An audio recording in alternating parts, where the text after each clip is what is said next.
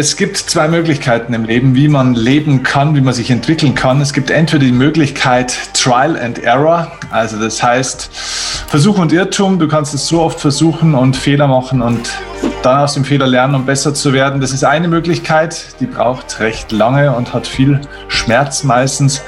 Ähm, aber es gibt auch eine zweite Möglichkeit und das nennt man Modeling of Excellence. Das heißt, man muss nicht jeden Fehler selber machen, den haben manche schon gemacht. Es gibt Menschen, die stehen an Punkten und haben Dinge erlebt, ähm, die außergewöhnlich sind und man kann von diesen exzellenten Menschen lernen. Und genau so einen exzellenten Menschen, der in seinem Metier zu einem der Besten in der Welt gehörte, ähm, den haben wir heute hier und vielleicht erinnert ihr euch an den Namen oder bestimmt vielleicht sogar, gerade wenn ihr ja aus dem Sport vielleicht auch seid und ihr erinnert euch auch bestimmt an das Gesicht, denn heute ist Markus Babbel unser Gast.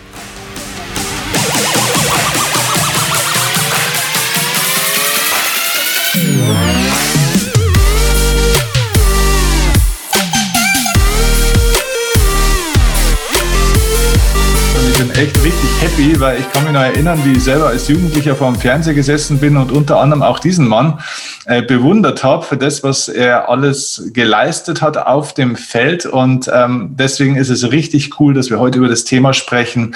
Ja, natürlich auch über das Thema Erfolg, aber auch um die, ja, vielleicht um die Rahmenbedingungen und auch die Schattenseiten des Erfolgs, nämlich der Druck, der daraus entsteht für einen selber, für ein Team, für Mitmenschen, für eine Familie. Wie geht man mit Druck um? Mit dem Druck, der einem vielleicht von außen gemacht wird. Bei Markus war das natürlich stark, vielleicht ein medialer Druck, ein Erwartungsdruck, aber natürlich auch der Druck, den man sich selber manchmal macht, der Erfolgsdruck, der innere.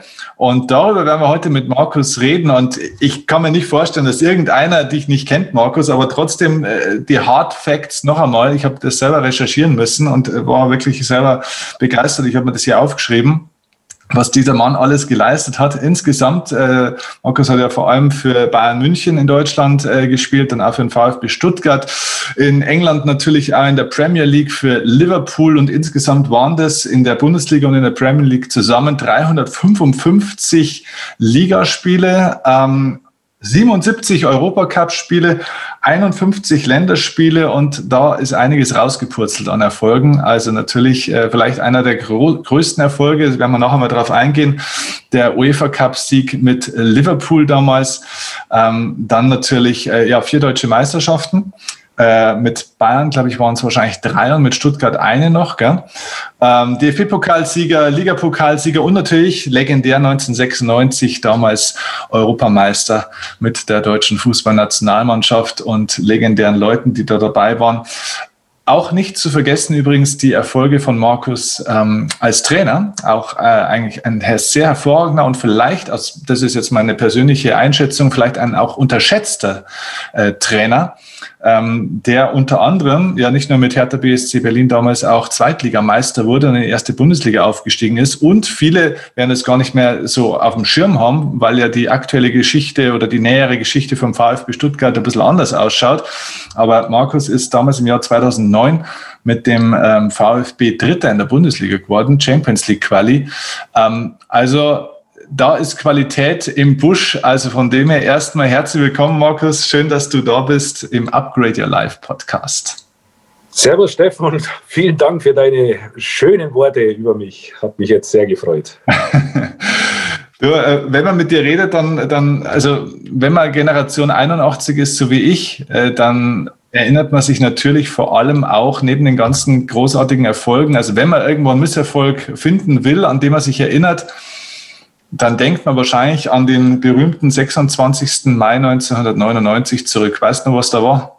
Ja, ich gehe mal schwer davon aus, dass du das Champions League-Finale meinst, äh, damals gegen Manchester United. Ja, es, es wurmt heute noch, also es nervt mich heute noch, dass wir das nicht äh, gewonnen haben, weil das war auch für mich mein, mein größter Traum. Ich, ähm, klar, Europameisterschaft, das war toll, aber Champions League war für mich immer das Ultra, weil das für mich ein, ja, eine ehrliche Geschichte ist, ähnlich wie die Meisterschaft, wo man über doch sehr viele Spiele, ähm, wenn man dann zum Schluss vorne steht, dann eben auch wirklich behaupten kann, man ist die beste Mannschaft äh, äh, in der Liga oder dann eben jetzt in der Champions League. Beim Turnier ist es doch etwas anders, da brauchst du mal sechs gute Wochen und dann äh, hast du die große Chance, eben Europameister zu werden, so wie es bei uns eben auch war. Aber Champions League, das war mein großer Traum und wenn man dann so kurz davor ähm, ja, den, den sicher geglaubten Pokal aus den Händen gerissen bekommt, das, das tat schon extrem weh. Mhm. Okay, ich habe mir im Vorfeld tatsächlich auch nochmal die Aufstellung äh, angeschaut, wie ihr da damals aufgestellt wart, weil das war ja eine Mannschaft, wirklich zum, zum Zungeschnalzen, muss man ja eigentlich sagen. Ne? Also ich habe es hier vor mir im Tor natürlich Oliver Kahn, das ist klar, über den möchte ich nachher vielleicht auch nochmal ganz gern ein, zwei Dinge wissen. Dann äh, der hinten natürlich auch Abwehr der Semi Kufur, Lothar Matthäus natürlich, Legende, Thomas Linke, Stefan Effenberg im Mittelfeld. Jens Jeremies, Mario Basler, ähm, der damals, glaube ich, auch das Tor geschossen hat, oder? War das äh, war genau. ein Freistoßtor, glaube ich, oder? Freistoßtor, genau. genau über genau. meinen Kopf hinweg geschossen. Ich habe mich geduckt, er kam über meinen Kopf und äh, so war es für einen Torwart natürlich schwierig, das zu erahnen, dass er in sein Torwart-Eck geht. Ja, genau. Dann Michael Tanert, Carsten Janker und Alex Zickler haben gespielt. Das war, glaube ich, so die Startaufstellung. Und dann äh, Mehmet Scholl, Thorsten Fink und Hassan Salihamidzic sind dann eingewechselt worden. Äh, Helmer Strunz und so weiter waren auf der Bank. Also das war eine Wahnsinnsmannschaft damals auch, ja. Und äh, dann führt sie 1 zu 0 bis zum Schluss und dann passieren diese zwei krassen Tore. Was hast du denn in dem Moment, wo das 1 zu 2 passiert ist, also in dem Moment, wo ja eigentlich final wahrscheinlich auch, ich könnte es mir jetzt vorstellen, im Kopf der Traum platzt, was hast du in dem Moment gedacht und empfunden? Was passiert deiner Menschen? Äh, ganz ehrlich, ich war froh, dass es vorbei war. Ähm, und das ist, das ist eigentlich die, ja, wie, wie soll ich es ausdrücken? Das hat mich eigentlich am allermeisten enttäuscht, dass du kommst ins Finale, dein großer Traum wird, äh, ist Wirklichkeit geworden. Du hast die große Chance, Champions League-Sieger zu werden. Und ich war äh, in diesen, ja, den ganzen Tag schon über äh, unglaublich aufgeregt, nervös, aber dann vor allen Dingen während dem Spiel, ich konnte es gar nicht genießen, weil ich so fokussiert war, ja, keinen Fehler zu machen, mhm. dass ich das Spiel gar nicht mehr genießen konnte. Und das ärgert mich eigentlich am allermeisten. Also wenn wir 2-1 verloren hätten und äh, ja klar, Manchester United war besser, äh, dann hätte ich das alles äh, und, und vor allem ich wäre im Spiel mit mehr Emotion oder mit mehr Freude drinnen gewesen, dann hätte ich das verschmerzen können. Aber so hat mich das brutal einfach, ich habe mich so über mich selber geärgert und mhm. ich war eigentlich nur froh, dass das Spiel vor, äh, vorbei war, weil ich mental so kaputt war, dass ich äh, mir nicht vorstellen ko konnte nach dem Ausgleich, ey, wie soll ich jetzt noch eine Verlängerung spielen, weil ich bin eigentlich so kaputt, ich bin so im Arsch, ähm, dass, wo dann das 2-1, dass ich eigentlich, mein erster Gedanke war, Gott sei Dank, es ist vorbei. Wahnsinn. Hast du das die Tage davor schon gemerkt, dass das äh, schwierig wird an dem Tag so mental oder war das erst an dem Tag dann? Nee, das kannte ich ehrlich gesagt auch nicht so wirklich von mir, weil äh, ich hatte ja doch schon einige Finals gespielt und, und da war doch immer eine, eine große Vorfreude darauf. Ähm, und auch dann in, während dem Spiel, wenn dann das Finale war, konnte ich auch immer performen, habe immer meine Leistung gebracht. Ähm, und das konnte ich eben bei diesem Spiel nicht. Ich, ich, ich war zwar auf dem Platz, aber äh, äh, eigentlich war ich nicht auf dem Platz, weil ich war nur darauf fokussiert, dass, dass ich keinen Fehler mache, äh, dass ich äh, nichts Dummes mache. Und das war doch gänzlich äh, dämlich, im Nachhinein so in ein Spiel zu gehen, weil man sieht, äh, der Erfolg war ja dann trotzdem nicht da. Es ist dir entrissen worden. Dann habe ich ja gesagt, Mensch, dann hättest du ein bisschen mehr Spaß und Freude an der ganzen Geschichte haben können. okay, also wenn wir verlieren, dann wenigstens mit Spaß so ein bisschen. Ja, eben, eben. Nein, dass man fokussiert ist, dass man natürlich auch ein, ein Stück weit eine Anspannung, die brauchst du ja auch, um, um deine Top-Performance abliefern zu können. Mhm. Das, das, das gehört einfach mit dazu, aber dass du es dann dich oder dass du so unter Druck stehst, dass du äh, selber gar nicht mehr deine Leistung zu 100 Prozent auf den Platz bringst, das war für mich ehrlich gesagt neu. Wie, wie war denn deine, wer war denn erstens mal dein Gegenspieler eigentlich damals? Weil damals, das war ja auch eine Wahnsinnsmannschaft da bei Manchester, ja. hat David Beckham, glaube ich, auch noch gespielt und so, oder? Beckham, wobei sie hatten einige war denn deine Sperren, ja, sie hatten einige Sperren. Ich glaube, Roy Keane war gesperrt, Paul Scholes war gesperrt, äh, Beckham, klar, war auf dem Platz. Ich habe gegen Jesper Blomkes gespielt. Mhm. Also wir haben uns mehr oder weniger beide gegenseitig neutralisiert. Er, äh, mir war wichtig, dass er an mir nicht vorbeikommt und ihm war wichtig, dass ich an ihm nicht vorbeikomme. Und ähm, so sind wir halt, ja, wie, wie ich schon vorher schon erwähnt habe, waren wir auf dem Platz gestanden, aber so richtig teilgenommen haben wir an dem Ganzen nicht. Ja, meine beste Aktion war eben beim Freistoß von Mario, dass ich mich da weggeduckt habe, dass er über mich hinweggehen konnte und dann ins Tor ging. Aber ähm, das war eigentlich das Ärgerliche für mich persönlich, dass ich nicht, ähm, oder das war neu für mich, dass ich eben so, so nervös war. Das kannte ich eigentlich nur, äh, stimmt, das ist, äh, aber da war ich, wie alt war ich da? Äh, da war ich neun Jahre alt. Da haben wir mit dem TSV Gilching Aufstiegsspiel gegen Bayern München gespielt. Also wenn wir das Spiel gewonnen hätten, wären wir in die höchste Liga äh, in der, in der E-Jugend praktisch aufgestiegen. Und da war ich eben auch so nervös, dass ich eben nicht meine Leistung bringen konnte. Und was ist passiert? Wir haben 2-1 verloren. Okay, ehrlich. Ja, ja. Wahnsinn. Ja, der Geschichte wiederholt sich manchmal, gell? Ein bisschen. Geschichten wiederholen sich, ja. Ja. Ähm, woher kam dieser große Druck? Also war das der Druck von außen, den du dann noch mehr gespürt hast, oder war das was, was in dir passiert ist? Das war was, was in mir passiert ist. Also drumherum, das war klar Champions League, aber das war jetzt nichts anderes wie, wie 96 Europameisterschaft oder äh, DFB-Pokal. Wenn solche Highlights anstehen, dann wird natürlich medial wahnsinnig viel darüber gesprochen, auch von den Fans her. Es war kein, äh, kein großer Unterschied, wenn, wenn Fans zu Finals reisen, die sind sensationell, die sind außergewöhnlich. Ähm, also das war kein großer Unterschied. Nein, ich selber habe mir einfach, weiß wahrscheinlich mein großer Traum war, das, das Ding da zu gewinnen äh, habe ich mich selber so unter Druck gesetzt, dass ich eben die Leistung nicht so auf den Platz bringen konnte, wie ich es äh, eigentlich hätte tun können. Mhm. Und ähm, im Nachgang gesehen, wenn du die Chance nochmal hättest, ähm, was würdest du jetzt anders machen? Also wenn jetzt nochmal der 25.05., also der Tag davor wäre, 1999, würdest du irgendwas anders machen? Hättest du eine andere Chance mit dem Wissen, das du heute hast? Ja, das ist eine schwierige Frage, weil ich natürlich jetzt nicht weiß, wie ich jetzt darauf reagieren würde. Ich würde wirklich versuchen, einfach mit viel mehr Freude, mit viel mehr Spaß an die ganze Sache ranzugehen, weil mehr wie verlieren kannst du ja nicht. Also das ist klar, wenn man im Finale ist, dann will man gewinnen. Äh, man sollte auch gewinnen, weil das Gefühl einfach scheiße ist danach. Ähm, das muss man ganz klar so sagen. Ähm, aber wie es dann wäre, wenn es so weit wäre, ich weiß es nicht. Ich kann es nicht beantworten. Hätte dir irgendjemand helfen können damals in der Zeit? Also ich weiß nicht, du hast, du hast mit Mentaltrainern oder sowas nicht gearbeitet. Glaubst du, dass sowas hätte helfen können oder sagst du, da, da hat mir keiner helfen können damals? Ich glaube, da hätte mir keiner helfen können, weil, wie gesagt, wir sind ja doch noch ein bisschen aus einer anderen Zeit. Äh, wir waren definitiv nicht so offen wie die Generation heute. Äh, Gott sei Dank hat sich das geändert. Bin ich wirklich auch sehr, sehr froh, dass äh, da die Jungen viel aufgeschlossener sind, wie wir es damals waren. Also da, da hätte mir keiner irgendwas erzählen können. Ich gesagt, komm, äh, steig mal einen Hurden auf. Also das, den Schmarrn brauchst du mir jetzt nicht erzählen. Okay, also so, so klar war das auch für dich. Aber war das bei den anderen auch so? Waren also alle in der Mannschaft, wir haben jetzt ein paar große Namen ja auch vorgelesen, waren die alle so oder gab es da den einen oder anderen, der da schon viel gemacht hat? Also Olli Kahn weiß man ja, dass das ja einer ist, der sich schon viel mit Psychologie danach irgendwann einmal beschäftigt hat. Wie war das da? Hast du da was mitgekriegt? Ich habe nichts mitbekommen. Äh, ich, ich, ich glaube oder ich bin felsenfest davon überzeugt, dass wenn, wenn das damals schon so, wär, so weit gewesen wäre, dass äh, viele Spieler noch viel mehr hätten leisten können, noch besser performen können. Äh, es waren doch eben, ja klar, es gibt, es gibt mental starke Spieler, es gibt aber auch ähm, Spieler, die, die mental nicht so gut drauf sind.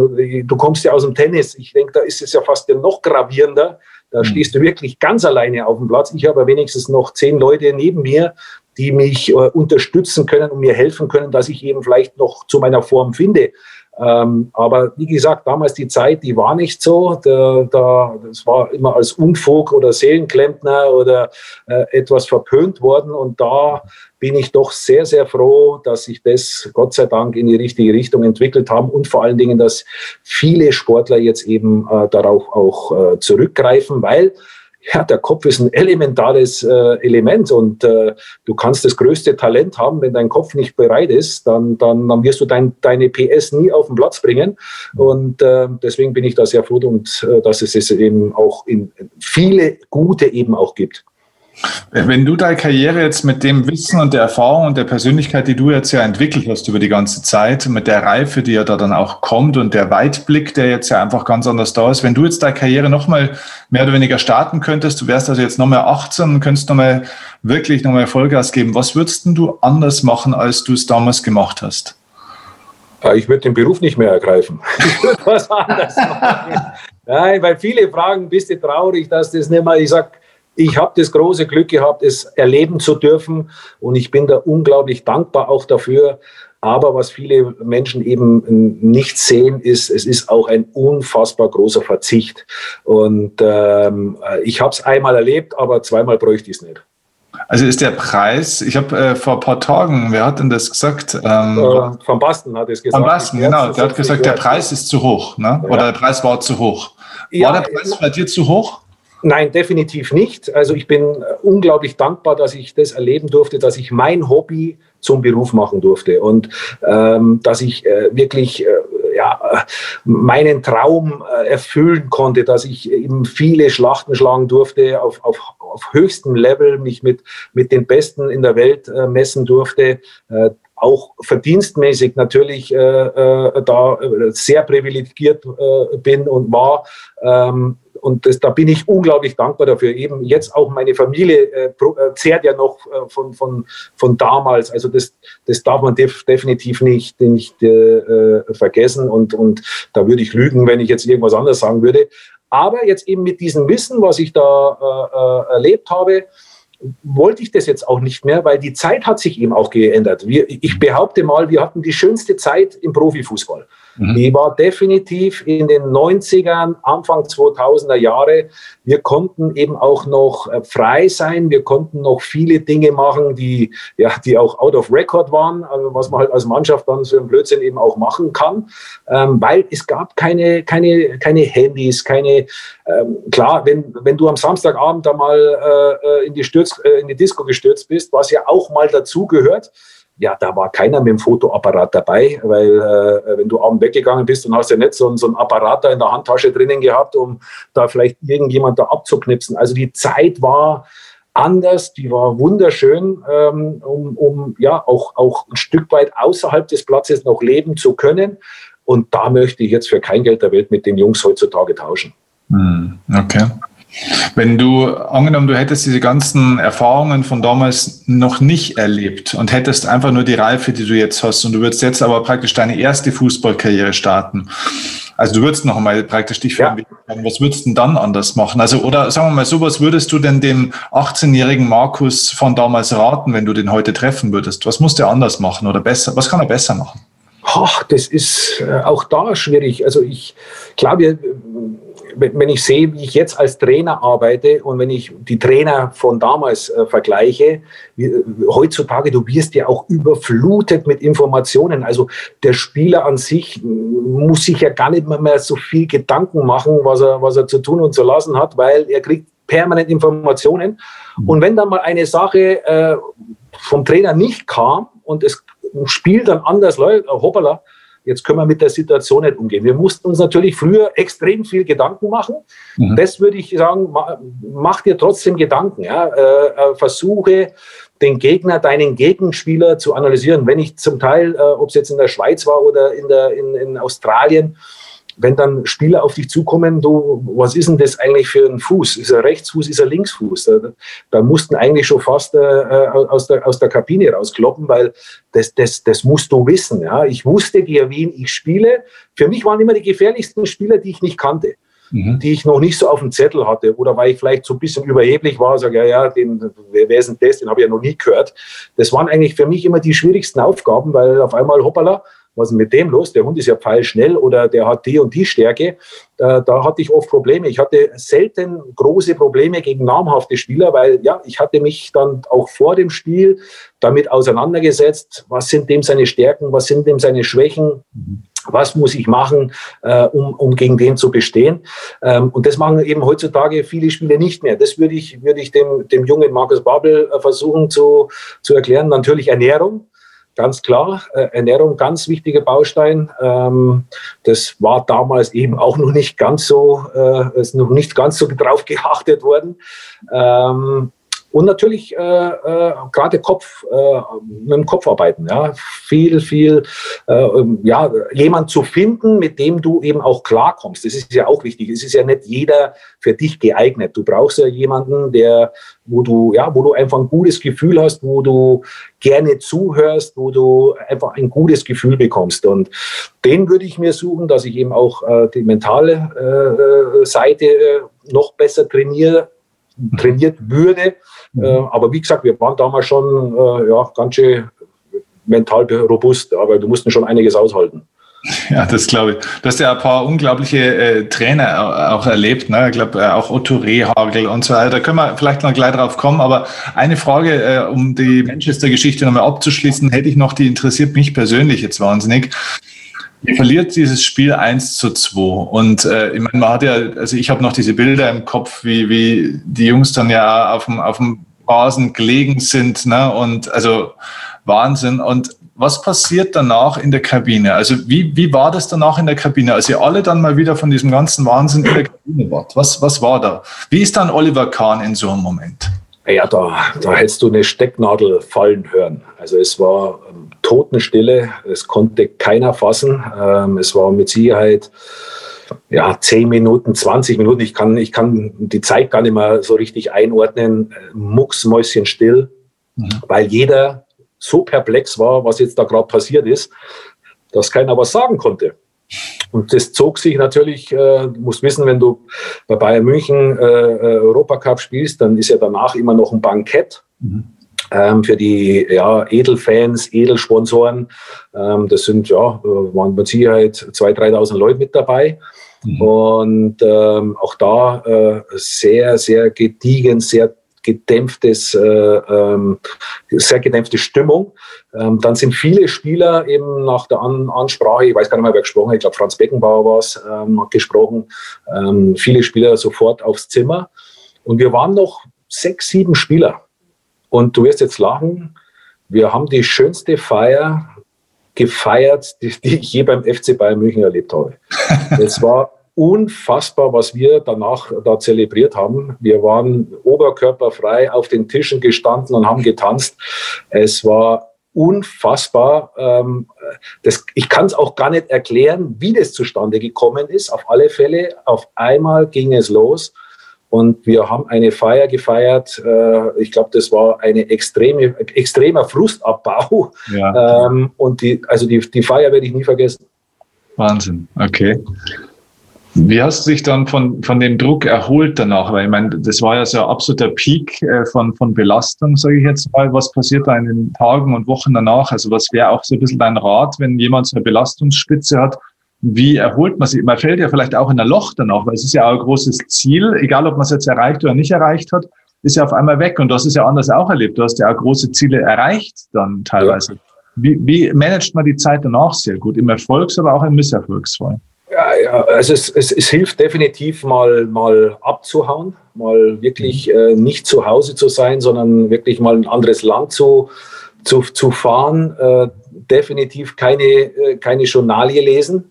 Mhm. Ähm, das ist eben auch ganz wichtig, dass man mal wirklich ähm, ja, alles, alles beiseite lässt um ja einfach auch wieder runterzukommen. Ja, weil das so eine Saison, das ist ja immer der, das ist ein bisschen schade an der ganzen Geschichte, ist, dass diese Highlights ja immer am Ende der Saison sind.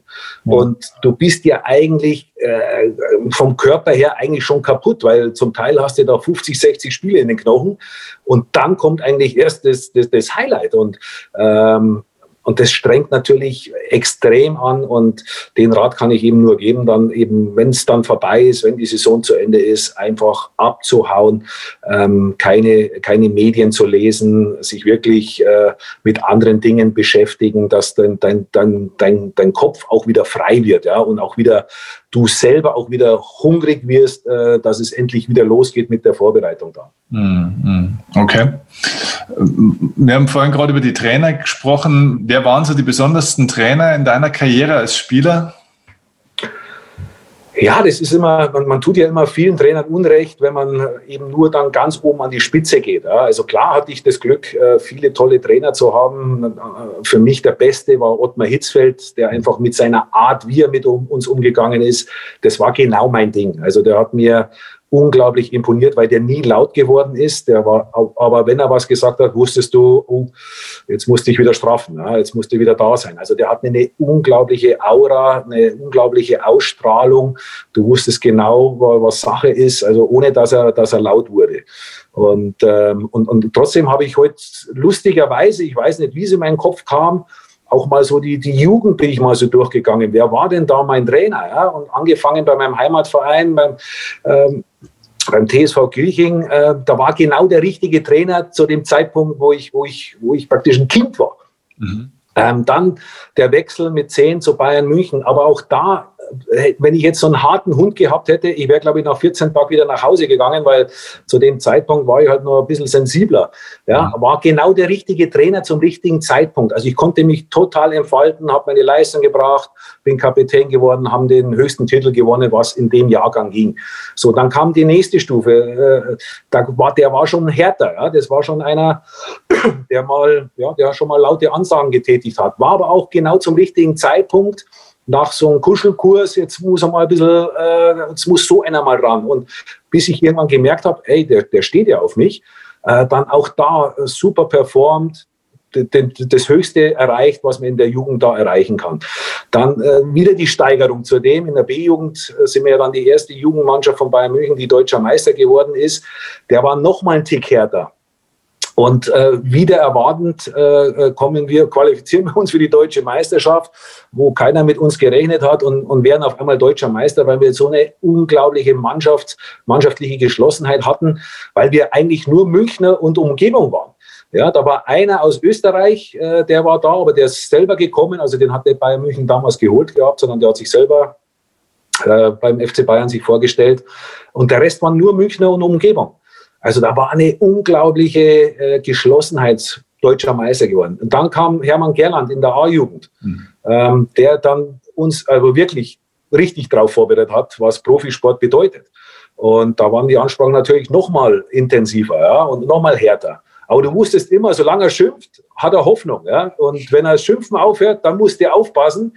Jetzt wird es gefährlich für dich selber. Ja? So, so war er und hat uns aber sensationell gut darauf vorbereitet, was dann im Profibereich äh, stattfindet. Und äh, ja, und dann klar, im Profibereich äh, viele tolle Trainer, aber auch Trainer dabei gewesen, wo jetzt nicht mein Fall war. Und, und, und trotzdem war das extrem wichtig, das, auch diese Erfahrung zu machen für meinen späteren Weg dann selber als Trainer, weil ich immer gesagt habe, ich mache nicht das, was, was die damals mit mir gemacht haben, weil ich, ich, ich habe gekotzt, also mache ich das jetzt nicht ähm, mit, mit den Spielern, äh, ja, wo ich jetzt trainiere. Ja? Also auch da was gelernt.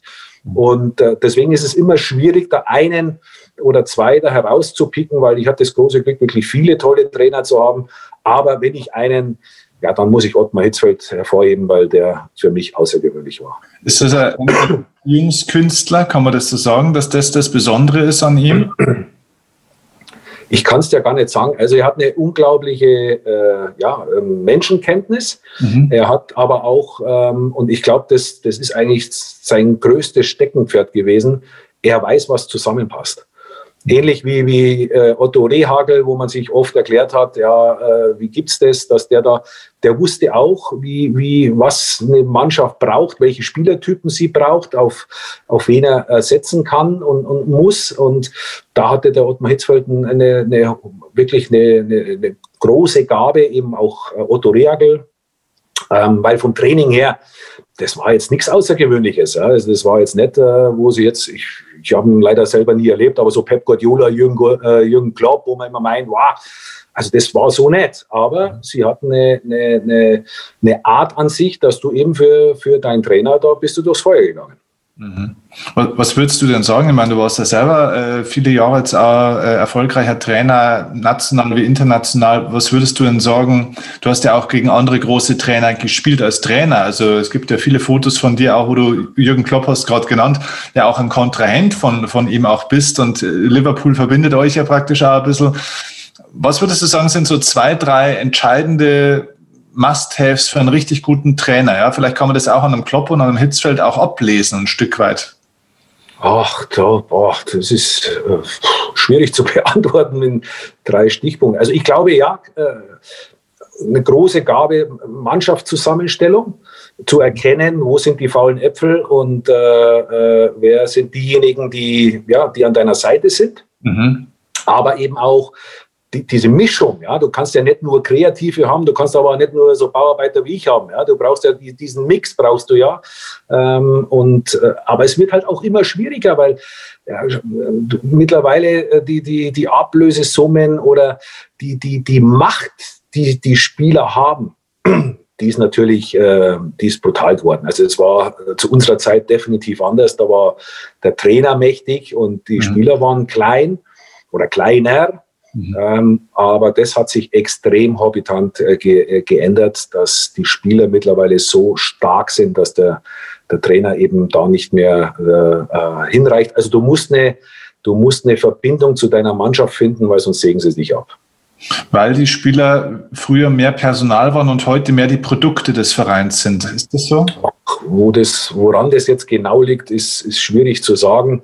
Ähm, äh, es hat sich einfach durch das Bossmann-Urteil angefangen, ähm, und ja, mittlerweile ist, ist es ein unfassbares Business geworden, wo, wo Milliarden umgesetzt werden, auch Spieler, Berater, mittlerweile Eltern. Äh, nehmen wir doch das beste Beispiel, David, David Alaba. Hm. Ich weiß ja nicht einmal mehr, wer entscheidet da eigentlich, weil er, habe ich zumindest das Gefühl, er würde wahnsinnig gern bei Bayern München bleiben. Mhm. Und, und dann sind einfach Berater, Vater, die da andere Ideen haben. Und das ist ja eigentlich ein totaler Irrsinn, ja, weil zum Schluss äh, geht es ja um mich und ich treffe die letzte Entscheidung. Und äh, das finde ich, ähm, und das hat sich extrem gewandelt zu, zu früher. Ähm, und dass die, die, die Spieler natürlich eine extrem hohe Ma oder extreme Macht haben. Und das muss man auch ganz klar sein. Viele Vereine sind natürlich auch extrem schwach geworden, ja? die, die absolut ihr, ihr, ihr ich, ich weiß ja bei vielen Vereinen schon gar nicht mehr, für was sie eigentlich stehen. Ja, das äh, das ähm, ähm, haben viele Vereine verloren, nur um aufgrund dieses Drucks, sind wir, sind wir wieder beim Druck, in der Bundesliga zu bleiben, ähm, äh, auf einmal ihre Philosophien völlig über den Bord geworfen haben und äh, du eigentlich gar nicht mehr weißt, äh, für, was, für was stehen die eigentlich. Und jetzt wollen sie zurück und jetzt wird es natürlich umso schwieriger, ja, weil äh, ich schaue jetzt einfach mal nur mal Freiburg an als Beispiel, da, da weißt du, für was die stehen. Die ziehen das konsequent durch und wenn sie mit dem Trainer absteigen, steigen sie mit dem auf, weil sie genau wissen, wenn wir das weiter durchziehen, steigen wir sofort wieder auf. Und so ist es ja immer. Wenn sie runtergehen, gehen sie im nächsten Jahr wieder sofort hoch. Und, äh, und, und da, da, ist eine ganz klare äh, DNA, DNA zu erkennen. Und das, das haben leider viele verloren. Und dadurch, ja, Spieler, äh, die sagen, oh, der Verein passt mir nicht, dann gut, dann gehe halt wieder zum nächsten. Und dann manche, manche oder viele Spieler, die haben ja, die haben ja, weiß der Teufel, wie viele Vereine in ihrer Historie, äh, äh so viele Unterhosen habe ich gar nicht. Ja, das ist ja, das ist ja sagenhaft und äh, genau, ja, teilweise das, das ist schon, ja klar, weil mit jedem Transfer der Berater verdient dadurch. Und äh, äh ich, also ich habe das Gefühl, dass zu, äh, wahnsinnig viele Spieler einfach äh, ferngesteuert sind und nur noch das machen, was der Berater sagt und eigentlich gar nicht mehr, äh, jetzt sind wir wieder beim Punkt, wo ich vorher auch erwähnt hatte, ich musste mir Gedanken machen, gehe, wen spiele ich eigentlich, was spielen wir denn eigentlich, äh, was machen wir denn eigentlich heute auf dem Platz? Ich sage ja den Kreis, wo wir äh, auf dem Platz gemacht haben, da haben wir uns nicht angefeuert, sondern da haben wir besprochen, was wir auf dem Platz machen. Da haben wir mhm. unsere Taktik besprochen. Mhm. Und äh, da haben wir uns auseinandergesetzt, so, jetzt will wir gegen, was machen wir, die ersten zehn Minuten gehen wir drauf, äh, dann lassen wir uns fallen und dann schauen wir. So, oder, aber das ist jetzt eben auch so, ich musste mir Gedanken machen, will ich beim FC Bayern München bleiben oder will ich dann vielleicht auch mal was anderes sehen? Äh, so war es ja bei mir. Mein großer Traum war ja immer mal nach England zu kommen. Äh, die Premier League hat mich einfach immer schon als kleines Kind schon fasziniert, da wollte ich unbedingt hin. Ähm, aber viele, die, die äh, die wissen gar nicht mehr, was sie eigentlich. Und dann sagt der Berater, jetzt gehst nach, jetzt gehst nach Italien. Ja gut, dann ich nach Italien, dann mhm. gehst nach England, dann gehst. Also da ist, weil eben so viel Geld unterwegs ist, ähm, habe ich ein bisschen Bedenken gerade im Moment. Ja, mhm. ja verstehe. Okay. Ähm, wie war denn es damals, weil du gerade äh, England auch nochmal erwähnt hast? Du hast dann wirklich äh, längere Zeit auch in Liverpool gespielt. Das heißt immer, Liverpool ist so der emotionalste Club und so weiter und so fort. Äh, jetzt haben wir mal jemand da, der, es wirklich äh, aus eigener Perspektive und Erlebnis äh, berichten kann. Ist das wirklich so? Also ist das was Magisches dort? Ja, definitiv. Also der Verein ist besonders, ähm, kannte ich so auch noch nicht.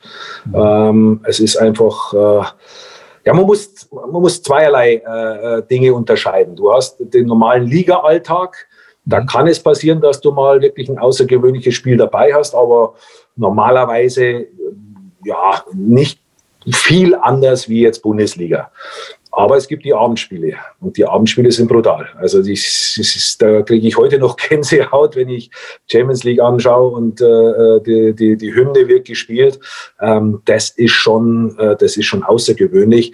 Ähm, und wenn es nicht so wäre, wäre wär es ja auch nicht möglich gewesen, dass du Barcelona zu Hause 4-0 schlägst, dass du ähm, Borussia Dortmund, obwohl du 3-1 hinten liegst, noch 4-3 schlägst. Also da ist immer diese, diese Chance da, etwas Außergewöhnliches auf, auf, den Platz, auf den Platz zu zaubern, weil die Spieler genau wissen, hey, die verzeihen dir alle Fehler der Welt, aber sie wollen sehen, dass du Gas gibst. Ja? Und, und da gibst du einfach nochmal diese extra 2, 5 Prozent, wo in dir stecken, die, die kommen automatisch raus. Ist ja nicht so, dass du beim anderen Spiel sagst, ja, heute gebe ich nicht so viel Gas, du bist ja eigentlich immer 100 Prozent, aber das pusht dich dann natürlich schon noch mal ein Stück mehr. Mhm, mhm. Hast du noch Kontakt nach Liverpool? Wie ist das, wenn du da hinkommst? Wirst du da dann äh, wahrscheinlich auch noch erkannt? Äh, wie ist das? Ist das wie ein zweites Zuhause oder, oder ist das schon wieder sehr weit weg? Wie kann man sich das vorstellen? Ja, natürlich ist es, ich bin 2000 gewechselt zur Saison 2000, 2001, äh, hatte natürlich in meinem ersten Jahr ein grandioses Jahr, das kann ich nicht anders sagen. Ich habe von 63 Spielen, habe ich 60 gemacht. Ähm, wir haben äh, den Ligapokal gewonnen, wir haben den FA Cup gewonnen, wir haben den UEFA Cup gewonnen. Ähm, Im Anschluss haben wir noch, also in der darauffolgenden Saison, haben wir dann noch äh, den, den Ligapokal gewonnen in der, in der Liga und den Ligapokal äh, UEFA Cup gegen Champions League Sieger, damals gegen Bayern München. Aber leider, ähm, gerade auch bei diesem Spiel, äh, war ich dann schon krank. Also ich hatte das pfeiferische Drüsenfieber, mhm. habe aber das Spiel noch erledigt und äh, musste gegen Hassan Salihamidzic spielen, der ungefähr ein V12 äh, in seinem Körper hat. Äh, und ich war wirklich, ich war kreidebleich nach dem Spiel, ich war mausetot, bin dann zu Dr. Müller-Wohlfahrt rüber in die Kabine, habe gesagt, mir geht's nicht gut. Er sagt, du schaust doch scheiße aus. Dann bin ich nach München geflogen, dann ist das eben äh, festgestellt worden und dann kam leider diese Folgekrankheit, dieser Epstein, ähm, Gouliard-Barré-Syndrom. Und äh, dann war ich praktisch raus und äh, konnte auch in Liverpool nicht mehr die Leistung zeigen, die ich davor ihm gebracht hatte. Äh, deswegen habe ich mehr oder weniger eigentlich nur eine Saison gespielt und trotzdem ist es immer wieder faszinierend, dass sich dann der ein oder andere auf der Straße dich trotzdem erkennt. Also das ist immer wieder faszinierend und, ähm, und eine, eine, hohe Dankbarkeit nach wie vor da von, von den Fans, dass ich äh, eben da war, dass ich eben mit dazu beigetragen habe, dass sie Erfolg hatten. Also das ist schon phänomenal. Ja, äh, du hast gerade von dieser Krankheit da gesprochen. Das ist ja, glaube ich, auch eine, eine neuronale Krankheit, oder? Oder Nervenkrankheit. Nervenkrankheit, ja. Ähm, wie, das war eine relativ langwierige Geschichte, glaube ich, damals. Gell? Wie hast dich denn da, sage ich mal, durchgezogen? Weil das ist ja was, wo ich mir vorstellen kann, gerade ein Spieler wie du, der da ja eigentlich auch mehr oder weniger immer noch im, im Hoch seiner, seiner Karriere ja auch mit war, wo du ja schon übers Grundsätzliche nachdenkst. Ja, wobei, also da bin ich anders gestrickt. Also ich mache mir da Gott sei Dank nicht so viel im Kopf. Ähm, das Schlimmste an der ganzen Geschichte war eigentlich, dass mir kein Arzt sagen konnte, wie lange es dauert. Okay. Das war für mich eigentlich das größte Problem. Ähm, das war, äh, damit konnte ich gar nicht umgehen, ähm, weil ich habe mich immer vertröstet. Ja, nächste Woche, nächste Woche. Und dann irgendwann habe ich gemerkt, hey, es wird nicht besser. Mhm. Dann sage ich, wie lange dauert denn das? Dann sagen sie, wir haben keine Erfahrung, kam eben auch eine Psychologin zu mir. Habe ich gesagt, nee, nee, ich bin, ich bin fein. Ich, ich, ich will nur wissen, wie lange das dauert. Das ist das Einzige, weil wenn ich weiß, okay, äh, es dauert äh, zwei Jahre, dann kann ich mich drauf, äh, mental darauf vorbereiten. Ähm, aber wenn, wenn, wenn ich keine Aussage bekomme, das war eigentlich das, was mich am meisten ähm, ähm, ja, beschäftigt hat, wo mir die meisten Probleme bereitet hat. Und dann natürlich ist auch was äh, in mir passiert, dass ich auf einmal gemerkt habe, hey, es gibt ein Leben danach. Mhm. Ähm, weil ich war bis dahin ein absoluter Vollprofi. Also ich habe wirklich ähm, alles dafür getan, um am Wochenende oder äh, alle drei Tage performen zu können. Ähm, was natürlich eben äh, gerade was äh, dann auch das äh, Privatleben äh, betraf, natürlich äh, ja auf ein hohes Maß an Verzicht natürlich äh, stattgefunden hat. Natürlich auch immer oft zum Leidwesen meiner damaligen ersten Frau, die natürlich wahnsinnig gern viele Dinge gemacht hätte und ich natürlich gesagt habe, du, ich, ich kann nicht, ich, ich, muss pennen, ich muss mich ausruhen, ich muss, ähm, ich habe die Power gerade nicht. Ähm, und da hat dann was bei mir stattgefunden, dass bei mir, ja, hat es ein, ich sage immer, einen Schalter umgelegt, mhm. dass ich auf einmal äh, angefangen habe zu leben. Mhm. Und äh, zum Teil eben auch sehr exzessiv gelebt habe. Mhm. Was also Alkohol betraf, Alkohol, Zigaretten, also alles äh, äh, ein Stück weit nachgeholt, richtig. Mhm. Äh, was die anderen mit 18, äh, der, äh, wenn sie volljährig waren, gemacht haben, habe ich dann praktisch mit, mit 30 angefangen zu machen. Und äh, das muss man halt wissen, das ist mit dem Profisport nicht sehr kompatibel. Ich will nicht sagen, es ist ausgeschlossen, dass das jemand kann. Äh, es wird mit Sicherheit den einen oder anderen geben, der das kann. Ich konnte es nicht. Und dadurch habe ich natürlich auch, äh, sage ich mit Sicherheit, ein Jahr verloren. Wenn ich da äh, ja, professioneller trainiert hätte, professioneller gelebt hätte, hätte ich äh, eventuell äh, früher zurückkommen können.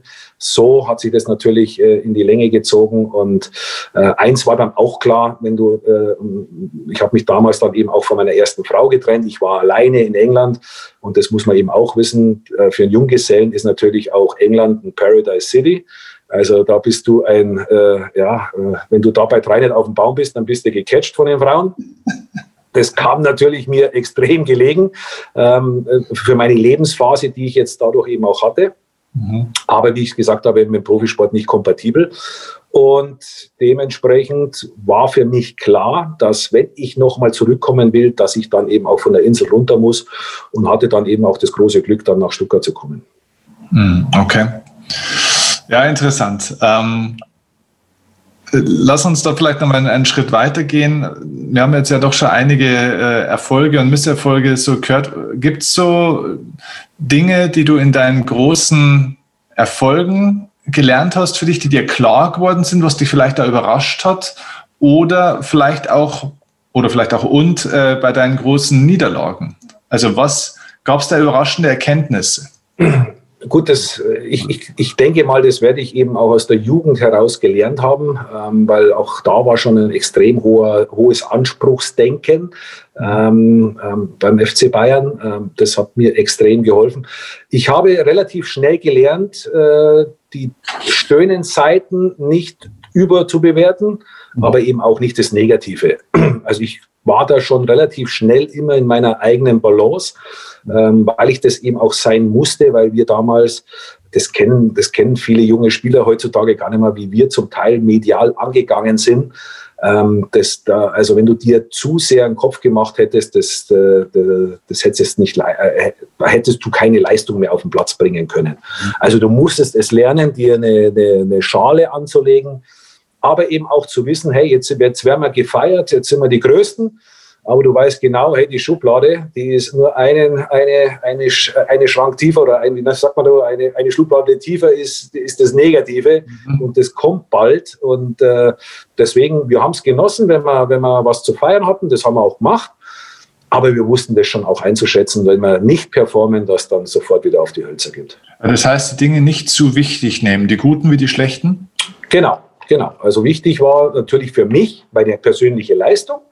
Das wollte ich natürlich immer auf den Platz bringen. Ich wollte nicht, dass ähm, ja, äh, äh, ein Konkurrent mir meinen Platz wegnimmt. Also das war für mich immer die Höchststrafe, wenn ich auf der Auswechselbank gesessen bin. Das hat mich, also deswegen mich wundert es auch immer, wenn, wenn, auf, äh, wenn ich heute alles so anschaue und da schießt da jemand ein Tor und die ganze Bank springt auf. Nochmal, es gibt gewisse Spiele, ja, da, da bin ich, da wäre ich auch dabei gewesen, aber jetzt in einem äh, normalen Bundesligaspiel ähm, da, da habe ich mich nicht freuen können. Also das, das konnte ich nicht. Wenn ich nicht auf dem Platz gestanden bin, dann, dann konnte ich mich nicht freuen. Ja. Ähm, wenn ich auf dem Platz gestanden bin, dann habe ich mich natürlich dementsprechend auch gefreut. Ja, okay, verstehe. Ähm, ja, gut. Ähm, was waren denn vielleicht so ein, zwei deiner größten Fehler in deiner Karriere als Spieler oder auch als Trainer vielleicht? Gibt es da Dinge, wo du sagst, oh, aus dem Fehler, also den, ja. den würde ich heute echt vermeiden, beziehungsweise da habe ich vielleicht auch ganz viel daraus gelernt? Ja, definitiv äh, die Art und Weise, wie ich nach meiner Krankheit gelebt habe, das, das, ähm, das würde ich jetzt definitiv anders machen. Mhm. Ähm, das, hat mir, das hat mir einfach nicht gut getan, weil das eben auch nicht ich war, sondern das war so ein, ja, wie, wie, wie so die Dark Side of, of, of von, von mir ähm, hat sich da äh, zu erkennen gegeben. Das, das, das bräuchte ich nicht mehr als Trainer. Ähm, boah. Schwierig. Du hast ja ein paar ja. heftige Stationen auch erlebt, sage ich mal, in, in Clubs. Ja, es, aber es waren alles. Berlin oder so. Ja, es war Berlin muss ich ganz ehrlich, ich weiß jetzt nicht, was ich da großartig falsch gemacht habe, außer zu sagen, dass ich meinen Vertrag nicht verlängere. Mhm. Ähm, Stuttgart war Pech, weil äh, in der Zeit musste ich meinen Trainerschein nebenher machen. Da hätte ich mehr auf die Barrikaden gehen müssen. Ja. Das, das ist vielleicht was. Ähm, ich hatte eine Sondergenehmigung, weil ich den Fußballlehrer eben noch nicht hatte. Mhm. Und ähm, haben dann das, äh, oder ich habe das, äh, wir haben das dann sensationell hinbekommen, äh, vom 11. damals übernommen, dann noch Dritter zu werden, haben sogar noch am letzten Spieltag die Chance gehabt, theoretisch äh, deutscher Meister zu werden. Mhm. Ähm, haben dann aber gegen Bayern verloren, sind Dritter geworden. Und da hatte ich dann nur fünf Tage Pause und dann ging sofort der Fußball raus. Und ich war mental eben kaputt. Ich war, äh, war auch so ein Trainerjob, das kostet echt Körner. Ähm, und da hätte ich, da hätten wir mit dem VfB Stuttgart äh, äh, sagen müssen, okay, ich kriege die Sondergenehmigung bis zu dem Zeitpunkt, wo sie mich rausschmeißen und dann mache ich einen Fußballlehrer. Und ähm, ich glaube, das wäre sinnvoller gewesen. Okay, okay. Was würdest du denn sagen? Du hast ja mit vielen Spielern äh, gearbeitet als Trainer, auch mit äh, teilweise mit sehr erfolgreichen bekannten Spielern, aber auch mit vielen jungen Spielern. Aber alle verbindet ja dieses Thema Druck. Wo würdest du denn sagen, warum machen sich denn manche Spieler, die sich zu viel Druck machen? Was machen die falsch? Also was müssten die vielleicht aufhören oder was müssten die anders machen? Gibt es so einen gemeinsamen Nenner, der für viele zutrifft? Also was mir auffällt, meistens äh, auch ein sehr kritisches Zuhause. Mhm. Also viele Eltern, wo extrem Druck auf den Jungen ausüben, ähm, wo eine, eine, eine, hohe Erwartungshaltung an den Jungen gestellt wird vom Elternhaus schon allein. Mhm. Und das ist mir bei vielen aufgefallen, dass äh, manche, ja klar, vielleicht sogar noch stärker werden, weil sie es eben schon von zu Hause ja auch kennen, aber viele wo dann eben ja damit nicht zurechtgekommen sind. Das ist mir schon aufgefallen. Ähm, ähm, ja, das, äh, und das Glück hatte ich. Meine Eltern haben, die haben mir nie Druck und gesagt, Markus, solange du Lust hast, gehst da hin und wenn du keine Lust mehr hast, dann kommst du wieder heim. Also das ist, das liegt nur an dir, das ist ein Hobby, das machst, solange du Bock hast und wenn du keinen Bock mehr hast, dann geh mal wieder heim. Ähm, äh, äh, von daher hatte ich nie einen Druck von zu Hause, sondern es war mein, mein Ding, mein Hobby boom, und habe es geschafft, äh, wirklich dann äh, an die höchsten Dinger zu kommen. Und das äh, viele, ja, viele junge Spieler unterschätzen eben auch, äh, ja, was, was so ein Cristiano Ronaldo, was der, was der noch zuzüglich leistet. Man sieht ja immer nur den, den Glamour oder was sie verdienen. Ähm, das ist ja auch gerade bei, bei vielen Eltern ein großes Problem. Ähm, die meinen, äh, ein 18-jähriger Bub muss, muss 10 Millionen verdienen ähm, und gar nicht kapieren, was, was in so einem Alter äh, da erstmal ansteht. Ja? Erstmal sich da hochzuarbeiten, sich ähm, ein großes Problem, mentales Problem für die, für die Spieler sind die, sind die Eltern. Mhm, okay. Ja, das ist ein interessanter Punkt, weil das geht ja jetzt mal übertragen auf den normalen Menschen, dass du dir immer die Frage stellst, das Gefühl, das ich habe oder der Druck, den ich habe, ist das wirklich mein Druck? Ist das wirklich mein Gefühl? Also gehört es mir? Oder habe ich nicht ganz viel übertragen, sei es jetzt genau. zum Beispiel von den Nein. Eltern oder von der Frau oder vom Mann oder was, vom Was der Vater nicht geschafft hat, soll jetzt der Sohn gefälligst schaffen. Ja? Weil der Vater nicht gut genug war, weil tausend andere Gründe schuld waren, warum er die große Karriere nicht äh, gemacht hat, muss jetzt der Junge machen. Ja? Und dann kommt das Nächste, dann hört der Junge natürlich auch sehr oft, wie toll er ist. Mhm. Ist ja auch ein großes äh, Generationsproblem äh, durch die ganzen Helikoptereltern. Äh, die, die Kinder sind ja alle toll. Ob es ein Scheiß war oder nicht, sie sind ja alle super. Und äh, dann kommst du mal auf einen Trainer, der dir sagt, hey, du bist eine Pfeife. Ähm, mhm. Dann bricht die Welt zusammen und dann muss sofort der Verein gewechselt werden. Dann äh, der Trainer ist schlecht. Jetzt müssen wir äh, zum nächsten Verein. Deswegen sage ich ja, kommen so viele Vereine auch zustande, weil sobald ein Widerstand da ist, ja, nehme ich den einfachsten Ausweg. Ich gehe woanders hin. Ähm, weil sie es nicht mehr gelernt haben, ja, vielleicht auch mal selbstständig äh, Steine aus dem Weg zu räumen, weil sie sind ja alle toll. Mhm. Mhm. Okay. Äh, Markus, was war denn so, was war denn äh, der, der beste Spieler, mit dem du jemals zusammenspielen durftest? Ja, ganz klar, Lothar Matthäus. Ja? Äh, Lothar Matthäus, außergewöhnlicher Fußballer. Und als ich ihn kennenlernte, war der ja schon 36, 35, 36. Mhm. Ähm, und da habe ich schon aufgehört gehabt, weil ich nicht mehr konnte. Äh, der Lothar war außergewöhnlich. Ja? Also der fußballerisch, der konnte wirklich. Ähm, also ich sage jetzt mal, äh, der, der wäre wahrscheinlich, wenn er das aufs Schachbrett gebracht hätte, wäre der, wär der Schachweltmeister gewesen, weil der konnte Züge voraussehen, äh, die konnte ich nicht mal im Ansatz erkennen. Und auch technisch, äh, also Spielintelligenz habe ich ja schon erwähnt, äh, das, war, das war der beste, wo ich gesehen habe. Mhm, okay. Und was war der beste Gegen, den du jemals gespielt hast? Ja, ich sage ja, ich habe äh, sehr, sehr oft Probleme gehabt äh, gegen No-Names. Einer fällt mir ein, ja, Toni Polster. Oh, mh. Ich glaube, ich habe dreimal gegen ihn gespielt, er hat sieben Tore geschossen. also meine Quote gegen Toni war nicht so gut.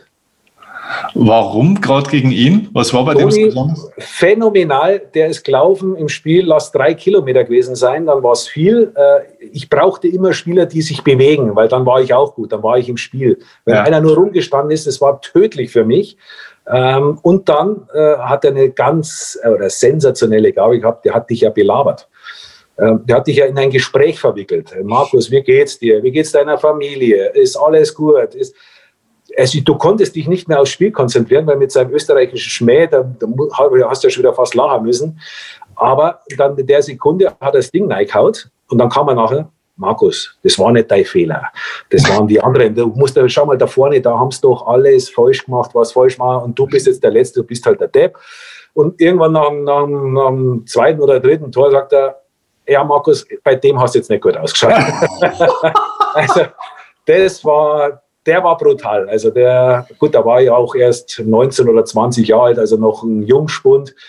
Und da habe ich. Äh, Was hat er da im Spiel gesagt? Der, ja, der hat mich permanent, schau mal, mit welchen Pfeifen ich zusammenspielen muss, die können nichts, schau mal, und du, ey, du bist so ein super Spieler. Also der hat mich so eingelullt, ähm, dass ich mich wirklich nicht mehr auf ihn konzentrieren konnte und der Hund in drei Spielen sieben Tore, ich denke, das spricht für ihn, hat alles richtig gemacht. Respekt. Aber man muss zu deiner Ehrenrettung sagen, da gibt es andere, die haben wahrscheinlich noch schlechtere Statistiken, weil der war ja generell einfach sehr, sehr erfolgreich. Gell? Ja, ja, das war ein Top-Torjäger, und, äh, aber das war, also da muss ich heute nur schmunzeln, wenn ich daran denke. Ja. Wahnsinn, okay. Ähm, was würdest du sagen, sind denn eigentlich so, so allgemein so ein oder zwei ganz unterschätzte Faktoren für Erfolg? Weil man kennt ja vieles, na ne? klar, du musst fleißig sein und dieses und jenes und brauchst du Talent. Aber, aber gibt es auch so ein, zwei unterschätzte Faktoren, wo du sagst, da schauen ganz viele nicht drauf. Das wird oft übersehen. Ja, oh, Talent, klar, aber Mentalität.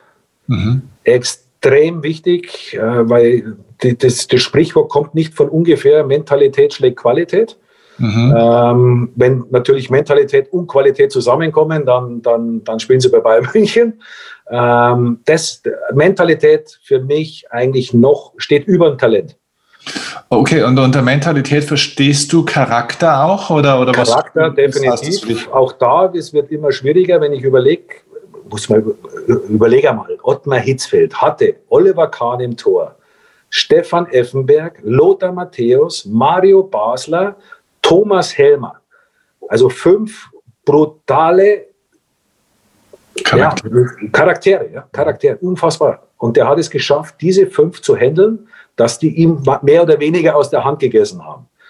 So, und heute, wenn ein junger Spieler mal einen Charakter zeigt, äh, wird aussortiert, weil äh, ist natürlich unbequem ist. Du musst dich mit dem beschäftigen, du musst Zeit investieren.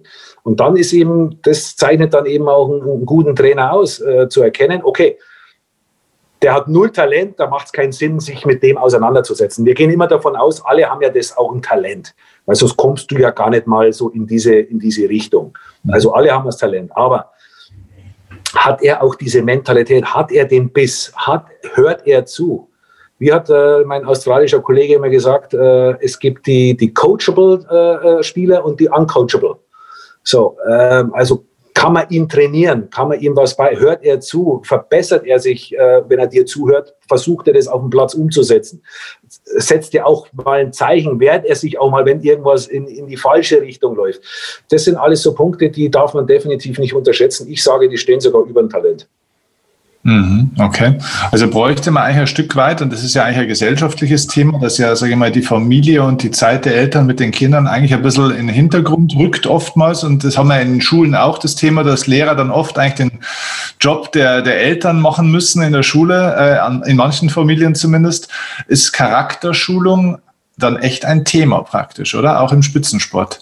Ja, finde ich elementar wichtig. Also ganz elementar wichtiger Baustein, äh, auch eine Meinung zu haben. Auch mhm. äh, schau doch mal die Interviews früher an und schau doch mal die Interviews heute an. Es ist ja, das ist ja der, früher, das war ja Unterhaltungswert äh, äh zu 100 Prozent. Heute äh, kannst du ja hört sich doch alles gleich an. Es gibt doch nur noch wenige, die, die dann eben auch mal was sagen. Und, und, und ähm, das hat sich leider, aber jetzt sind wir wieder beim Punkt, weil alle super sind. es sind alle super. Mein Kind, äh, wie mein Kind, äh, äh, da werden Lehrer, äh, musst ja mittlerweile aufpassen, was du zu den Kindern sagst. Früher hast du, hast du Watschen gekriegt, dann bist heimgekommen, der, der Lehrer hat mal Watschen gegeben, da wird er schon recht gehabt haben. Ja, da wirst du schon verdient haben. Ähm, heute kommen, kommt, kommen, sie, kommen sie mit dem Anwalt, wenn, wenn die Note nicht stimmt. Also es, äh, es ist schon äh, brutal schwierig geworden für viele, viele, also nicht nur für den Leistungssport, sondern für viele ähm, Berufsbilder, ähm, wo du einfach sagst, boah, das ist nicht mehr ganz so einfach. Und ich weiß nicht, ob wir unseren Kindern, unseren Jugendlichen da was Gutes tun. Mhm.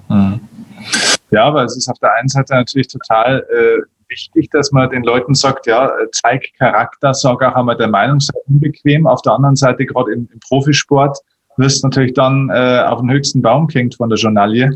Und ja, eben, das ist ja genau der Punkt. Ja, man muss sich natürlich zweimal überlegen, ähm, aber ich sage immer, wenn, wenn du es, äh, wenn es fundiert ist, ja, aber sag deine Meinung. Ich, ich, ich sage ja immer, ich habe auch zu meinem, zu meinem Trainerteam, was ich immer sage, ihr müsst mir ehrlich sagen, was ihr denkt.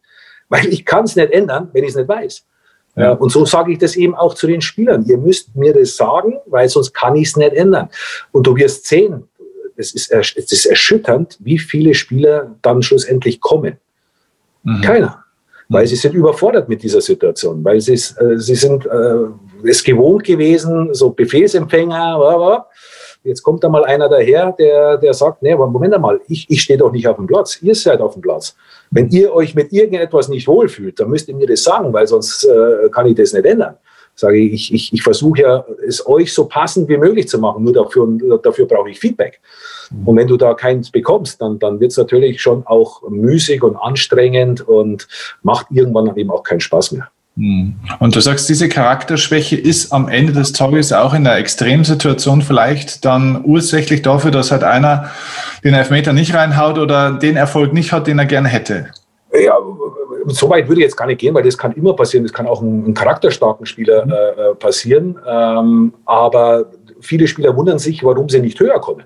Mhm. Ja, warum sie dann da sind oder äh, eher runter müssen, ähm, weil, weil keiner äh, oder weil die Nachfrage einfach für denjenigen nicht da ist mhm. und warum der bei Bayern München spielt oder bei Real Madrid oder bei den also eben bei den Großen. Ja, äh, äh wenn man sich Bayern München anschaut, also da, da, da sehe ich schon ein paar charakterstarke Spieler. Mhm. Ähm, und du darfst aber auch nicht äh, elf von denen haben, ja? dann wird es auch schwierig. Ja? Du brauchst schon auch Indianer, die dann auch folgen, aber du brauchst eben auch, ich sag, nehme einfach Beispiele, diese Thomas Müllers, diese Kimmichs, äh, Neuer, ähm, ähm, die dann eben schon auch sagen, wo es lang geht. Ja? Mhm, mhm. Okay. Sehr cool. Jetzt hast du ja irgendwie schon jetzt aktuell eigentlich dein drittes Leben, sage ich mal, Fußballer, dann der Trainer und jetzt bist du schon wieder in einem neuen Lebensabschnitt. Ist dir das leicht gefallen, diese, diese Rolle des ja, also gerade die Rolle des Fußballprofis, ich meine, da, da bist du ja eigentlich voll im Fokus, da bist du ja der Superstar. Als Trainer ist man das ja schon auch irgendwo, aber es ist ja schon anders. Ist dir dieser Wechsel der Rollen leicht gefallen? Also wie bereitet man sich denn da auf einen neuen Lebensabschnitt vor? Wie hast du das gemacht? Also für mich war klar, dass ich immer mal Trainer werden wollte, weil ich wollte selber wissen, ist das jetzt so leicht oder ist das so schwer? Wie, wie ist das eigentlich? Ja? Also das ähm, war für mich klar, relativ früh schon klar mhm. dass ich nach meiner Karriere Trainer werde.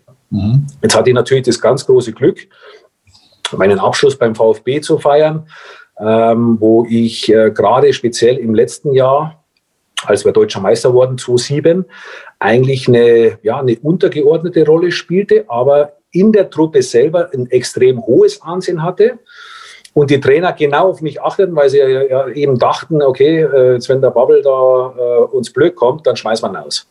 Mhm. Und ich habe genau das Gegenteil von dem, was sie eigentlich erwartet haben, äh, gezeigt. Ich war vorbildlich, äh, äh ich bin jedes Training vorweggelaufen, habe Spieler korrigiert, ich habe Spieler zusammengeschissen, wenn sie zusammengeschissen werden mussten.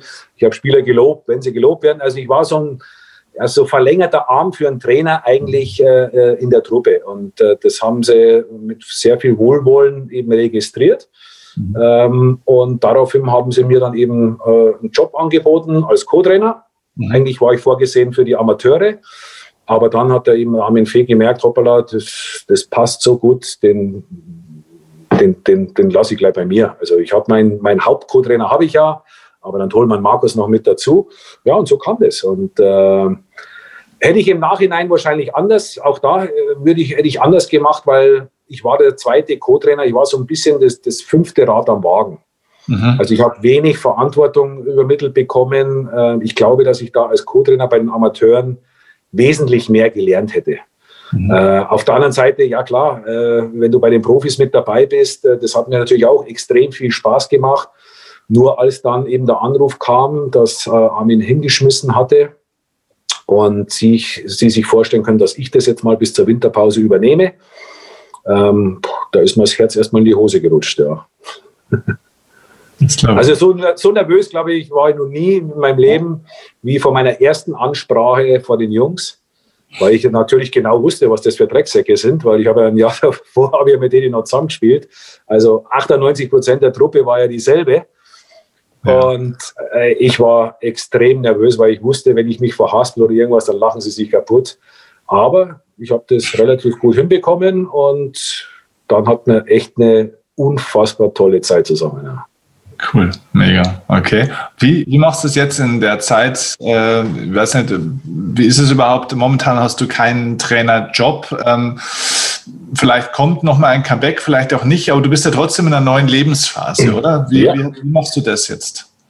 Also zum einen äh, ja, genieße ich gerade äh, äh, die Zeit zu Hause. Ich sage deswegen macht mir der Lockdown ja auch nicht viel aus. Äh, der erste hat mir schon nicht viel ausgemacht, der zweite eben auch nicht, mhm. weil ich eben auch sehr gerne zu Hause bin. Ich kann alles machen. Ich mache meinen Sport. Ich bin gerade im Moment wieder extrem äh, sportlich auch unterwegs. Ähm, mhm. bin wieder relativ fit und, und mache mir da eben auch Gedanken, wo geht meine Reise hin. Ähm, habe für mich selber festgestellt, Trainer ähm, ich war jetzt sechs Jahre im Ausland. Also wenn, würde ich Trainer machen, äh, erste oder zweite Liga bei einem äh, ja, Traditionsverein, zweite Liga, aber eigentlich nur Bundesliga, mhm. äh, Premier League oder Championship. Oder wenn es ein unmoralisches Angebot ist. Mhm.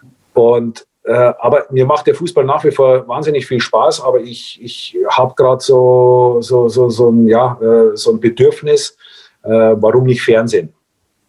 Warum nicht als Experte wo arbeiten? Und da bin ich gerade dabei, ähm, da auszuloten. Ich glaube, dass mir das wahnsinnig viel Spaß machen würde. Mhm. Und darüber hinaus bin ich noch auf eine Geschichte gestoßen, die ja du auch sehr, sehr gut kennst, das Network Marketing, äh, PM, äh, Fitline durch Zufall an die Produkte geraten und ich muss ehrlich sagen, das äh, tut mir extrem gut. Ich, seit ich die Produkte nehme, merke ich einfach eine, eine äh, Lebensqualitätsverbesserung. Mhm. Und, ähm, und das ist auch was, was ich äh, so nebenbei mache, jetzt nicht in dieser Intensität, wie, wie es wahrscheinlich du oder deine Frau macht oder der Carsten es macht. Ähm, also das mache ich schon etwas gechillter ähm, weil äh, ich will jetzt eben auch mal Wochenende frei haben, weil Wochenende ist ja gerade bei mir immer äh, Spieltag gewesen und weg gewesen und das genieße ich jetzt eben auch mal sehr, die mit der Familie. Aber das ist auch eine spannende Geschichte, vor allen Dingen, weil meine Kinder mit dabei sind. Mhm. Die haben da Lust drauf und dann ist das so eine, ja, so eine schöne Familiengeschichte auch und dann werden wir mal sehen, wo die Reise hingeht. Hm, interessant. Ja, genau. Ich glaube, äh, also bei uns ist es auch so, dass bei, bei mir zu Hause macht das die Patricia, die ist da voll in diesem Geschäft drin und es kommt ja alles über die Produkterfahrung. Ne? Man hat ja auch gemerkt, das äh, hast du ja auch äh, mir schon öfter erzählt, die Produkte sind einfach gut. Also du hast halt einfach über den, über den Körper einfach gemerkt, es tut gut. Ja, und dann hast du eigentlich das Interesse, das vielleicht auch weiter zu, zu geben. Also wenn jemand Lust hat, praktisch sich ähm, mit euch zu beschäftigen oder, oder mit den Produkten zu beschäftigen und das von euch zu lernen, dann kann man sich auch an euch wenden, oder? Ja, ja, klar. Wir, wir äh, haben Instagram-Seite. Ähm, wir, ähm, na, wie heißen sie? Also ein, einmal auf meinem Account natürlich, ja. äh, Markus-Babel. Mhm. Und der andere äh, ist Fitline Power Team. Mhm. Ähm, da ist meine Tochter mit ihrem Freund und eben das ist so dieser Familien. Ähm, äh, Account, wo wir haben. Und wenn da jemand Bock hat, äh, mal Informationen braucht, äh, dann bitte, bitte melden, weil nochmal, äh, ich habe viel Erfahrung mit Nahrungsergänzung gemacht und ähm, ja, für mich war es immer ein Placebo-Effekt. Und, und seit ich eben diese Fitline äh, Produkte nehme. Also das ist jetzt wirklich keine Verkaufsgeschichte, äh, dass ich jetzt da irgendwas anwerben will, sondern die Dinge, die Sache ist, die Sache ist echt sensationell. Also ich, mhm. Entschuldigung, ich habe diese, diese Durchhänger nicht mehr. Ich, ich habe eine ganz andere äh, Dynamik, Power wieder. Und äh, was ich gerade im Moment da im, im Wald abreiße, das, das hätte ich vor, vor zwei, drei Jahren nicht machen können. Keine Chance.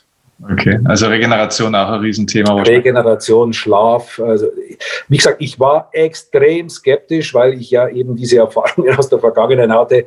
Ähm, aber ich habe es drei Monate durchgezogen und das war einfach plausibel. Das hat der Carsten mir erklärt. Das war einfach äh, logisch. Das bisschen, bisschen so ein gefährliches Halbwissen habe ich ja auch, was da in deinem Körper so ein bisschen passiert. Ja. Und nach diesen drei Monaten muss ich wirklich sagen, äh, sensationell.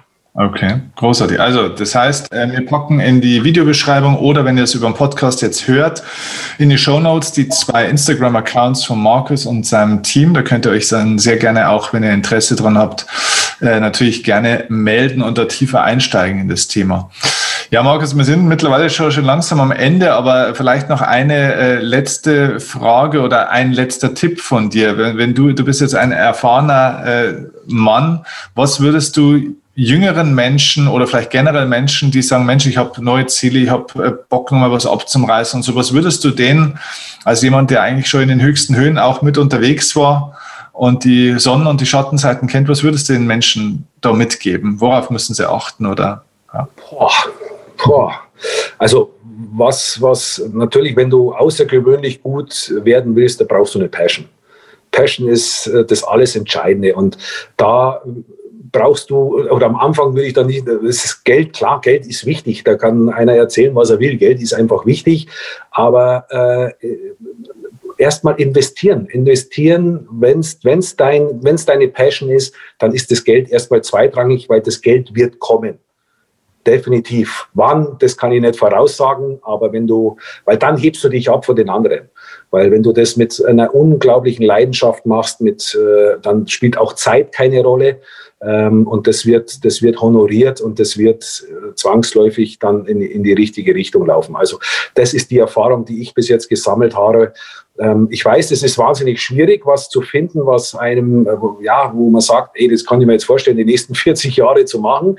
Ähm, das ist natürlich nicht einfach, da brauchen wir nicht drüber diskutieren, aber man muss sich eben auch mal die Zeit nehmen, um darüber nachzudenken, wo sind meine Stärken, was sind meine Schwächen.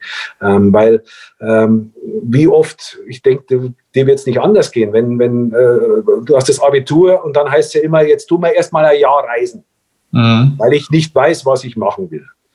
Ja, nach dem Jahr sind sie meistens nicht schlauer. Und, und das, das geht mir, da stellt es mir schon mittlerweile die, die, die Hutschnüre hoch. Ähm, weil das, nein, weil, weil weil die können die ganze Welt bereisen äh, und die haben angefangen, wahrscheinlich schon mit, mit vier, fünf Jahren schon angefangen, die Welt zu bereisen, weil die Eltern ja schon in Urlaub, äh, das war ja zu unserer Zeit noch ein bisschen anders. Ich bin äh, mit zwölf Jahren das erste Mal in Urlaub gefahren und mit 14 das zweite Mal und das war's dann mit, mit Familienurlaub. Ja. Das, da gab's nichts mehr, weil wir uns das auch gar nicht leisten konnten, weil eben die Flüge damals auch dementsprechend viel teurer waren. Und, und da tue ich mich, diese, dieses ja, nur, nur just, just for fun, jetzt lebe ich mal da, jetzt mache ich mal das ein bisschen, jetzt mache ich mal, ach Gott. Äh, also, wichtig ist ein Ziel, Ziel fokussieren, dranbleiben, hartnäckig dranbleiben, Leidenschaft hineinstecken und dann kommt es also ich bin fast zu sagen, 100 Prozent kommt dann das Richtige raus. Ja, genau, genau. Vor allem äh, das Wort investieren war, war wichtig, ja. weil ich glaube, es gibt sogar, also zumindest die, die das hier hören, die wüssten zwar vielleicht, was ihre Leidenschaft ist, aber die Bereitschaft wirklich zu investieren und zwar nicht einmal, sondern kontinuierlich. Kontinuierlich, auch mit Rückschlägen. Rückschlägen ja. weit aufstehen, weitermachen. Hinfallen kann man, aufstehen, weitermachen. Ja, und ja. meistens, also ich kenne keinen, bei dem es schlecht geworden ist. Das stimmt. Kenn, ja. Kenn keinen. Ja, das stimmt. Ja, ja, kann ich recht geben. Ja. Sehr cool. Also wir reden gleich noch mal ein bisschen weiter, aber an der Stelle äh, bedanke ich mich zumindest schon mal bei dir fürs Interview. Ich finde, da war unglaublich viel Interessantes dabei und ich glaube, das hat nicht nur Sportler und Fußballer begeistert, sondern jeden, der das gehört hat. Danke dir dafür.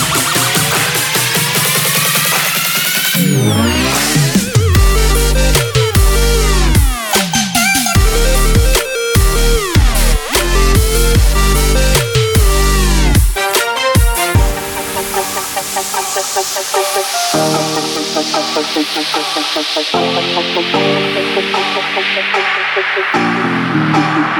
you.